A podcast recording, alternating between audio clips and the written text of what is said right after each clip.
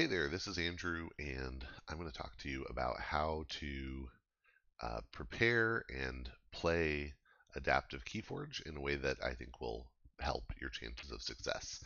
Um, I'll talk initially about just what Adaptive is, walk you through some of that, and then uh, go through how to prepare and bring stuff that'll give you a good chance at winning and follow that up with how to actually perform well during the event itself. Um, but you know, remember to keep it fun. Um, I think adaptive, if you're playing full adaptive, certainly can be kind of a best of three formats are are long and can be tiring, but I think can also be really fun and rewarding. So just keep that in mind, and um, you know, it's not it's not for everybody, but I I really love adaptive. I think one of the reasons I love adaptive so much is that it gives opportunities to even learn something about your own decks. Uh, it gives me the opportunity to learn things about my own decks that I didn't see on my own. That maybe somebody else picks up on something interesting, and uh, yeah, it's a lot of fun. So, okay, what is adaptive? Uh, adaptive is a best of three format in KeyForge. By best of three, what I mean is your plan is to play three games, and one player or the other needs to win two games in order to win. Now, if they win game one and game two, that's it, that's fine. It's over. But if one player wins game one and the other player wins game two, then a third game will be played to determine the overall match winner. Game one in an adaptive match is played like solo, and I didn't say Archon Solo here because you can play Sealed Adaptive, and I think Sealed Adaptive is a really fantastic way to uh, experience and explore the game, especially uh, when a new set comes out and you're trying to get to know new stuff, or if you were joining the game fresh. Uh, I think playing Sealed Adaptive would be just a fantastic way to play around and, and learn new things and get to see how the other person uh, interacts with those things as well. So that's why I didn't put Archon Solo here because uh, Adaptive actually works fantastic for Sealed as well. But anyway, uh, game one is like solo. You each person plays the deck that they brought, and then game two is like reversal. You play what your opponent brought. Um, so there's a, a mirror fairness there, right? If if uh, you bring a better deck than me, then that gives you an advantage in game one, but it gives me an advantage in game two. And at that point, it's possible that one player won both games, and that person has a 2-0 record in the match. So they've they've won the best of three at that point. We don't need to play game three. Uh, at that point, the the match is over. The person who won game one and two just wins. However, if that's not the case, if the player record is 1 1, then that means that the same deck won both games. One of the decks is 2 0 and the other deck is 0 2. But the people are 1 1. So at that point, the players bid chains for the 2 0 deck, the deck that won both games. And the person who brought that deck automatically starts bidding at zero chains. So, for example, uh, if you brought the deck that won 2 0, you would, and you're playing against me, you would start bidding zero chains. You do not have the option to go higher than that. And then I could say, oh, I'll actually bid three chains. Maybe you say, well, I'll bid five. Uh, and then if I say pass, then you would get to play your deck in game three that you brought, and but you would start the game with five chains. Maybe I say, no, no, I'll, I'll bid six. And then you say, okay, I pass. Well, then I would play the deck you brought in game three. Game three would be a repeat of the reversal match but with me starting with six chains, whatever I had bid. So, uh, but bidding does just keep going until one person or the other passes, at which point uh, you can start the match with the player with the higher bid playing the 2-0 deck and starting with the chains that they bid. And those chains serve as a balancing mechanism, right? If if one of us brought a deck that's much better than the other, yeah, we're probably going to go 1-1 in games 1 and 2. But in game 3, it's going to be balanced based on our evaluation of how many chains we think it's worth to bid. So it's a very uh, player driven uh, balancing in that sense. Now, some people have uh, have issues with it. It's certainly not perfect, but I think it's a pretty good system. And then the outcome of game three determines the match. Um, there are some interesting notes I could put in here as far as like tiebreaker rules and blah blah blah if games go to time, but I, I, this is not what I'm going to go into now. So now let me cover the big picture of adaptive strategy. These are the things we want to keep in mind as we're thinking about improving our chances of winning. The first concept that I want to claim, I want to, uh, the first thing I want to claim is just that it's better to win 2-0. Um, for a lot of reasons, if you can win 2-0, you you're just much better off. Uh, obviously, winning is is feels nice, um, but uh, when you go into that third game, there's a possibility that you take the deck for the the 2-0 deck for chains and then get a low roll, right? So that's a risk. There's there is um, one of the the major criticisms that I've seen leveraged against chains as a balancing mechanism is that uh, they can increase variance. I think uh, Aurora is the person who has advanced that concept, and I, and I think uh, I think it's true. So, although I don't I don't uh, I don't take that then to say chains are not a good balancing mechanism. I just think that is definitely a an aspect of it that we have to live with. So, uh, if you're playing with high chains, then you could get a low roll, you could get a high roll, and that could be more of a determining factor even than it would be at normal draw levels. So if you go to uh, game three, there's a chance that you have a chained low roll or that your opponent has a high roll. Uh, I once took a deck for 19 chains and then uh, got Daughter in my opening hand and uh, proceeded to, to win largely because my opponent didn't have a way to deal with the Daughter for several turns. Um, uh, but the the other thing here is if you're doing like a, an event, an adaptive event that can go very long, uh, six rounds of adaptive can can mean 18 games total. But if you cut that down to 12 by you know getting 2-0 wins, that gives you more time to rest, you know, play some casual games in between or eat or whatever you need, um, and it's just going to decrease your your mental fatigue. Um, but remember that you don't control what your opponent brings, so you should always be prepared for going to that third game and bidding. So we do want to cover that, but it is nice if we can get a 2-0 win. And then the third concept here is uh, don't rely on your opponent making mistakes. I uh, there are some strategies that people employ that kind of assume, okay, maybe I can get my opponent to over bid on chains or, or underbid or make a wrong commitment. And those are good things to try for. I mean, if you have a bidding strategy that might uh, get your opponent to make a mistake, um, as long as it's you know within the bounds of fairness, I think that's that's awesome. Um, and you might win a game based on that. But don't you can't rely on it. That can't be your only strategy. You you have to always assume you're going to be playing people that are uh, as smart as you, as experienced as you, and um,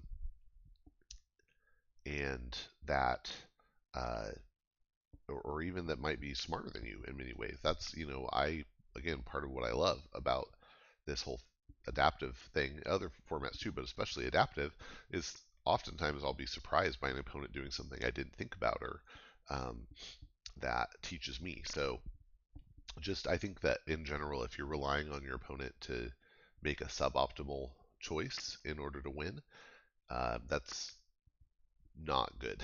you you need to assume your opponent's going to be doing great, and you need to just outperform them. Okay, so those are kind of our general principles that we're going to be applying here.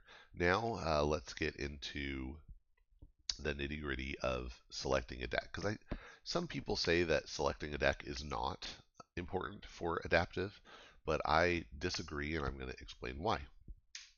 So the first uh, principle that I'm going to share as far as deck choice is that you need to bring a familiar deck. You want to bring a deck that you have a lot of experience with. And um, I, th I, think most people do agree with this, and I'll, I'll show you, um, this is made up math, but uh, bear with me here. If we imagine that uh, I bring a deck that is at that has power level 100. I'm not using SAS here, so don't don't think about SAS. If I bring a deck that's like 100 points of value, and you bring a deck that's 110 points of value, but I'm more familiar with my deck, and so I'm playing it at 85% efficiency, while you're playing your better deck at 75% efficiency, then it actually comes out to I'm getting 85 points of value and you're getting 83 points of value. That's actually not a big difference.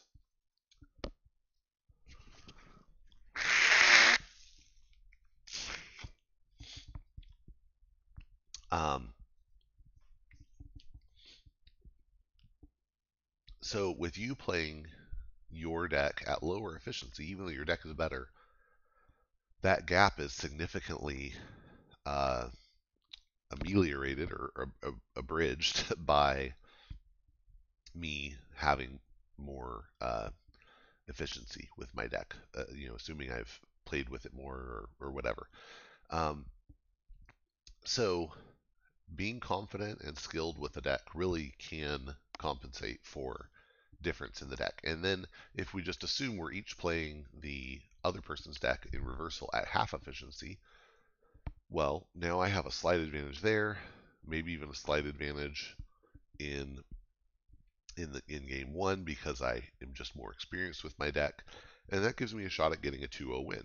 Now let's assume that the the values are bigger, and the difference between the decks is bigger, and your deck is uh, 150 while mine is 100. Well, now you're going to come out ahead in game one. You have a significant advantage there although this is only a this is a 27 point advantage, whereas the advantage that I'm getting in reversal is a 25 point advantage.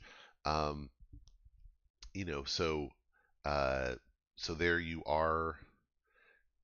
Yeah, you are getting yourself into a, a good situation there by bringing the better deck, um, but I'm making the gap smaller by having that that efficiency on my own deck. It's giving me a little bit of a chance.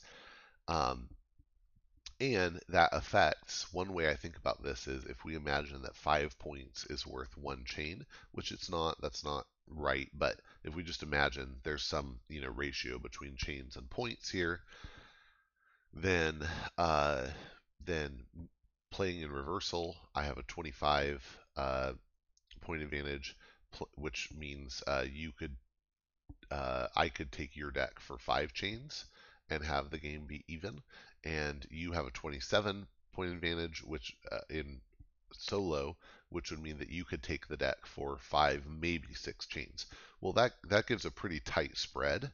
Whereas if uh, you know if I had lower efficiency here, that would mean that you ultimately could go higher on the chains to take your deck. But if we have it in that tight range of you know I could take your deck for five, you could take your deck for five or six, then that actually puts me in, in reasonable position for uh, for bidding chains.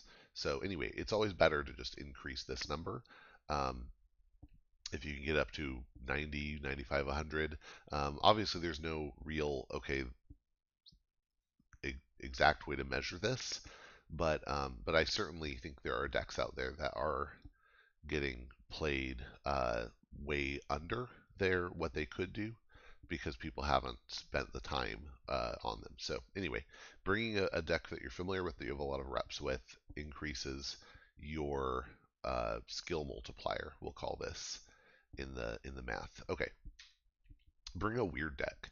Um, so this is, uh, I think this is one of the really important things about deck selection, and I don't think this is very controversial either. I've never had anybody argue very strongly about this, um, but I will refer back to that. Don't expect your opponent, don't bank on your opponent making mistakes. You can bring a weird deck and still have your opponent know how to play it well.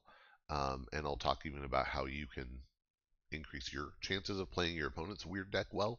But I, I do think by bringing a weird deck, you increase the chances that someone will make a misplay. Um, so uh, uh, there's a couple concepts here about bringing a weird deck. One uh, or things that I could mean here by uh, by bringing a weird deck. One is um, bringing a deck that just plays differently than people are used to. So I had a deck that I was using for adaptive for a while that is is very good. It's it's um, SAS rating is very high. It's uh, 89 SAS, but with only 9.5 expected amber.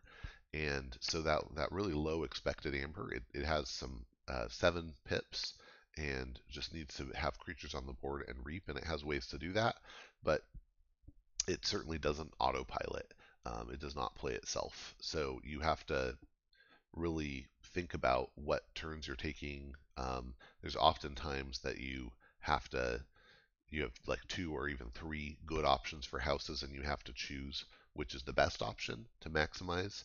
Um, and that's hard because people are not used to having so much decision space, and people, some people uh, are not used to, for example, having a, a REAP-based engine. So, um, so that could throw some people off. Um, I also think you can get a lot of value out of bringing uh, weird cards. So cards like Soul Snatcher really change the math in the game.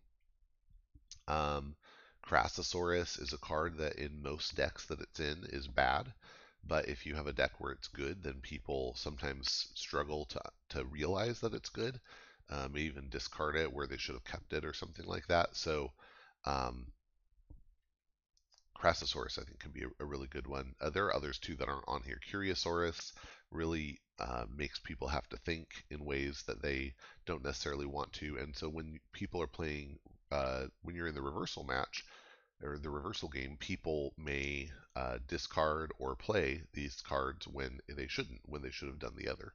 And um, so playing cards that are just a little weird to people. Sometimes I think bringing uh, a set that people aren't used to playing, like a lot of people who are used to playing Archon solo, uh, maybe don't have a good AOA deck, and so bringing a, a, a, deck from set two, Age of Ascension, that has cards that they haven't played with a lot, um, could also just throw people off. So there, there are a number of ways to do this, but I think having cards that people aren't used to is really helpful. Whirlpool also just really changes things, and there are some decks with Whirlpool that shouldn't play it, so or it can be very matchup dependent. Um, so uh, all these are, are cards that just uh, make people think harder, increase what's going in, uh, increase the size of of uh, what's going on and what people have to keep track of, and those are really good for opening up opportunities for an opponent to make a, a mistake. Um, yeah, so I think bring bring a weird deck. And then this is the the one that I've had some people push back on, um, but I really uh, this this is the if I bring if I leave uh, any mark on competitive Keyforge strategy theory, um, maybe it'll be this that I think in adaptive you need, you are better off if you bring a good deck. Um, and one principle there I'll say is it's better to win game one than to win game two if you're only going to win one of those. Um, but let me show you the math here. So here's we sh showed you situations where maybe your opponent brings a better deck than you. But here's an example where um, you know if, if, I bring the better deck, um, let's say by far I bring by far the better deck. Um, obviously, it's going to be pretty hard for me to lose game one here, and it's going to be pretty hard for me to win game two. But I get a couple of advantages um, going into game three. One is that uh, I get to choose whether I go first or second, and usually in adaptive you want to go first to maximize um, shedding chains. So, uh, so I get to choose to go first, which means I can afford probably a free chain. Um, but additionally, um, if you look at the, the differences here in these numbers, in the solo game, I have a 75 point advantage, whereas in the reversal game, my only uh, my opponent only has a 50 point advantage. So again, if we're assuming that a chain is worth five points, then that means that my opponent can afford to bid 10 chains, while I can afford to bid 15. But if I know this, I don't need to actually bid 15. I probably am okay bidding 11. Because if I bid 11, well, my opponent doesn't want to go to 12 because they can really only afford 10. So they probably let me have it at 11, which means that I now have a 20 point advantage, even uh, with chains. Um, or maybe my opponent goes to 12. Um, well, that means that I have a 20 point advantage, um, or sorry, a, a, 10 point advantage. Um, if I let them have my deck at 10 at uh, at, at 12 chains. Um, maybe they go to 14, you know, so, uh, but it, it gives a space in which if I'm bidding in this space 11 to 14, um, if I'm bidding 14 or below, then I get an advantage. If my opponent takes it for more than 10, then then I have an advantage, and that just puts you in a really strong position for bidding because you you're going to come out ahead one way or the other. Now that's assuming that we had like arbitrary um, or objective uh, ways to say exactly how many chains is good for a player, but the overall point I'm making is just that by having the better deck, you create a space, however wide it ends up being, where you can afford to go and your opponent can't. Um, yeah, so I think that's um, that's my math there. Uh, okay, now we talked about by bringing a familiar deck, you increase your you, your chance of having a good multiplier in for skill in the Archon game. And we also talked about bringing a weird deck, which I would say uh, increases the chance that your opponent will have a low skill multiplier in the reversal game. But there are some things you can do beyond that. Um, and this is uh, once you've chosen the deck, uh, you want to get a lot of decks uh, of reps in, obviously and um, and that will again help you increase that your skill multiplier in the in the Archon so in the solo game. Um, in sealed adaptive, that's not possible, but in Archon adaptive, it, it is, and you should do it. Um, you also should consider getting some reps in uh, some games in with chains and bidding. Uh, you should consider doing some short adaptive uh, practice on the Crucible. Um, this is a way you can choose adaptive as a format, adaptive best of one. In adaptive best of one, each player, uh, instead of normal adaptive where um, the players are bidding for the deck that won the first two games, in short adaptive, the players each pick which deck they want. And if they chose differently, then they each get the deck they chose. But if they cho- if they choose the same deck, then bidding happens as as it would uh, if that deck had won games one and two. So it's a way to get game three practice in, practice bidding, practice uh, playing with chains. You get an idea for some decks might play really well at zero chains, but have really drop off quickly as the as the number of chains goes up, where some decks might play under chains better than others. So this is a really good way to get some practice in there and uh, that will just increase your chances of of knowing how to bid well. And then the last tip I have here is to get in reps with a variety of deck archetypes because um, this this makes you more resilient against your opponent bringing a weird deck and uh, increases your chances of having a good skill multiplier in the reversal game. Um, if if your opponent brings, in this case, in this example, um, we're back to you know you're bringing a much better deck than your opponent. Um, if you have just more ability to adapt to, which is the name of the format, right? Adaptive to adapt to a weird deck than they do, then you know maybe you're getting more, much more value out of the deck and um, and bridging that gap. And and this is a great situation, right? If we can, if by a by player skill, we can uh, increase our chances of winning that reversal game, even though one deck is much better than the other, then uh, that's a really good thing. That's going to increase our chances of getting a 2 0 win. Um, and of course, that also gives us more flexibility when we're bidding chains. So it's just good all around. Uh, having reps with a variety of deck ar- archetypes is is pretty important.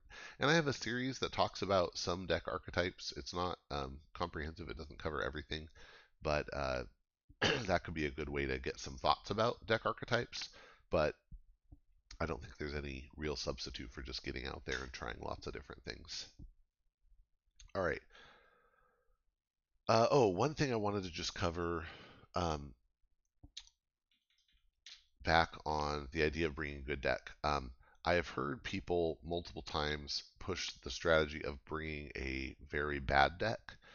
uh, to make sure that the game will go to game three, and then just bid for the other person's deck on. Uh, yeah, just bid for the other person's deck. And I think the the risk again is it just puts you in a situation where if you're the person with the lower um, chain threshold because of uh, you know not being a deck that you're you haven't gotten reps in with their deck, then it, it can put you at a disadvantage. Um, and one theory uh, that a good player I know has you know pushed is the idea of well yeah but I, I'll bring a deck that maybe has high efficiency but just doesn't do a lot. Um, and that could trick the opponent into thinking it's better than it really is and and letting me have their deck for too few chains or something like that. And um, but I'll just refer back to I don't think that counting on your opponent making a mistake is uh, is a good long-term strategy. Okay. Okay, uh, when you're actually playing in games one and two, you need to pay attention. Uh, look for your opponent doing interesting things that you could use in game two. Um, game one should really be helping you prepare for game two so that you have a chance to really maximize your use of their deck.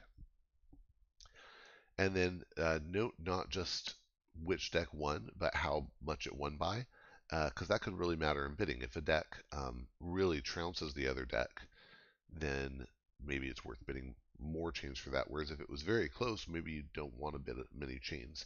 Um, I'll talk a little bit more about this and reference uh, really what I think is the gold standard on explaining this idea, but it really does pay to notice how big of an, a difference the outcome was. One other thing that I didn't put in the slide but thought of is that um,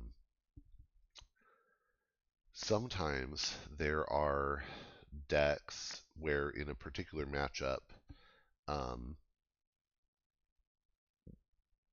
you could play it 10 times and all 10 games uh, one deck will get to two keys and the and be threatening key three, and the other deck will win. And um, and it's good to think about that too because um, getting to getting to check on key three is very different from getting key three, and and there really are situations where uh, one deck might seem very close, but it will but it will never get over the threshold, or it'll almost never get over the threshold. But that's a little more advanced, difficult to think about, so don't stress out about it. But maybe as you get more experience, it's a good thing to think about. Okay, and then uh, I would also say you need to keep a cool head. Um, in adaptive, it's it's very common to end up one one. And the the one possible disadvantage of bringing the better deck, you know, winning game one and then losing game two is that it could put you in a funk going into game three, and you really don't want that. So uh, I would say, as much if you get the opportunity, play a lot of best of three uh, setups and get used to the idea of getting a loss, having a low roll, and still keeping your head in the game. Okay, and then let's talk about when it's time to bid. Um, I'll include a link to this, but Jason from Team Reapout wrote a really great article a long time ago uh, explaining an a, a chain bidding strategy based on the Amber Delta from game one and two. And um, I don't, it's not, it won't always get you to the right answer, but it's a very, very good starting point. And I don't, I don't think he would claim that it will always get you to the right answer, but it is a very, very good starting point. And so I'll link to that, and I really highly recommend reading it and trying it out a few times. I do not actually count Amber that way, um, but I did for a while, and it was very good practice, and it helped me get a a good feel for adaptive. So I really, really strongly recommend that article. And then I would say uh, if you can think about whether each deck's performance was normal or or it was out of range, that's going to be helpful. Uh, I had one matchup in an event where uh, I was playing I was playing my deck that really likes to reap, and my opponent was playing a lower SAS Brobnar deck that just controlled the board and made it very difficult. And so uh, he won game one, and then uh, partially because I low rolled, um, and I recognized I kind of low rolled. I think he might have high rolled, um, and he he won game one, and then game two uh, was very difficult. I barely eked out a win. Um, that I think was mostly attributable to him not he played my deck fine, but I don't think he played it as efficiently as I would have, and um, and I'm sure I didn't play his deck as efficiently as he would have, but still, um, I, I was able to make up for it and win game two. And at the end of that, I thought, I think that actually my deck is ha, I should has a better chance of winning, and so uh, I let him have the deck that had just gone 2-0 for zero chains and proceeded to win game three. Um, that's that's a really extreme circumstance, but uh, I made that decision based off of um, actually I think that there was a high there was a low roll situation in game one. And uh, and I think that that's not normal. So anyway that's just the kind of a next level to think about. And then um, and then also is worth realizing if there's any chain mitigation in the deck that you're bidding chains on. If it has you know, three daughters or something like that, then it might just get to the point very quickly where the chains don't matter as much, and you you need to worry about that. Uh, and in the in the losing deck, there could be some chain punishing effects. Binding irons is the obvious one. Less obvious is if it's a dark tidings deck that really wants to keep the tide high and might entice the opponent to want to lower the tide if they already have chains, that's going to be tougher on them. So, so then they kind of end up having to choose to either slow their deck down further or let you continue getting your Mechabooey money or whatever. So that's something to think about as well. Um, all right. So that I think I co- oh yeah last thing yeah I think this is actually important. Um, and this I got from part, well I think I I kind of did it already but really had this idea bolstered in my mind uh, by reading a book on negotiation. Um, sometimes jumping numbers can uh, throw somebody off a little bit, and you can you can get them to pass on a lower number than maybe they would have already. So I've heard some people say you should always just bid one one one one one one one. Um, because if if your opponent is only willing to go to seven and you're willing to go to ten, you don't want to bid nine, right? Um, you you could have bid eight, and so why why risk going higher than you needed to? And I think there's some validity to that thought. You definitely don't want to overbid, but at the same time, sometimes there are people who are thinking that way, and if you jump straight to five, they might say, "Oh, okay, you can have it." Whereas if they really had, if you'd gone by ones, they would have worked up to seven or something. So it's just worth considering skipping numbers. Your mileage may vary, but I think uh, try it out sometime. And uh, just being the person pushing out confidence um, can give you a little bit of a, a boost, I think, sometimes. So, um, and you know, I think you got to be careful about that. Like, you don't you don't want it to go into territory of being a bully or or um, trying to intimidate other people. Um, but I think you know bidding is a mechanism here, and so and being bold is not the same as being a bully or intimidating. So uh, there you go. Okay, so that's all. That's all my advice. Except the last thing I'll say is don't forget to have fun. Remember, in any sort of best of three format, it really can start to feel like a slog. Um, if you're not having fun, do something else. If uh, but I, I think if you can think about even the losses that we all inevitably get as opportunities to learn and grow, then uh, then it can stay very very fun. Uh, I hope you enjoy. I hope this helps you out and that you'll get out there and forge some keys.